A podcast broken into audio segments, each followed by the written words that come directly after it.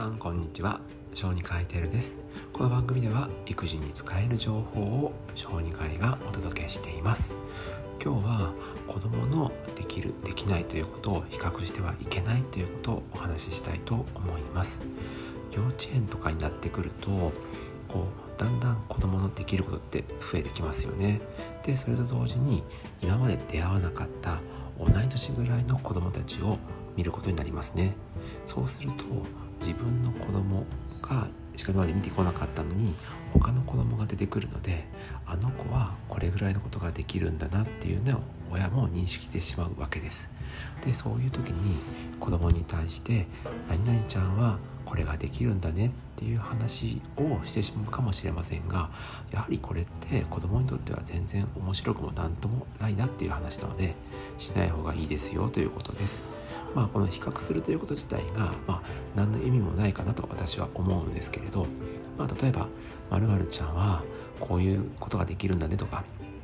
例えば逆上がりがもうできるんだねとかっていうふうに言われたとしますよね。でそれを言われた子供はは自分って同級生のまるちゃんができることができないんだっていう感情を抱いてしまうわけです。親にとっては何気ない言葉かもしれませんけど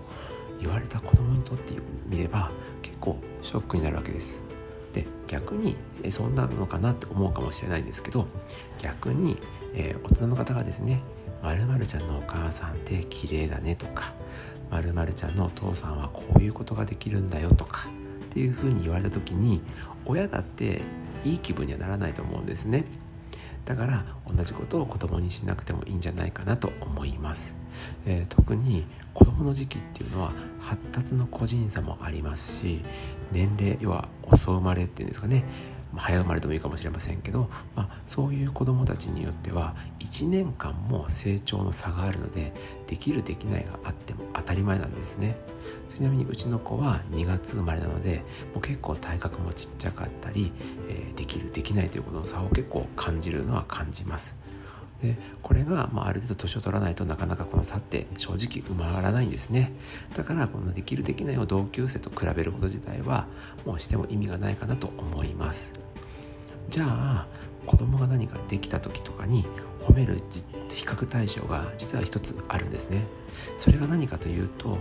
昔のその子自身と比べてあげると良いんです。例えば今までうまく食べれなかったものが上手に食べれるようになったとか登れなかった遊具に登れるようになったって言ったら前はできなかったのにできるようになったんだね。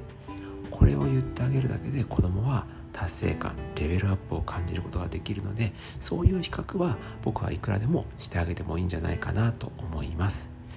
今回は子どものできるできないを比較する対象についてお話をしました、まあ、うまく子どもをま比較して成長を感じさせてあげていい方向に伸ばしていってあげてください。それではまた次回の放送でお会いしましょう。小児科エテルでした。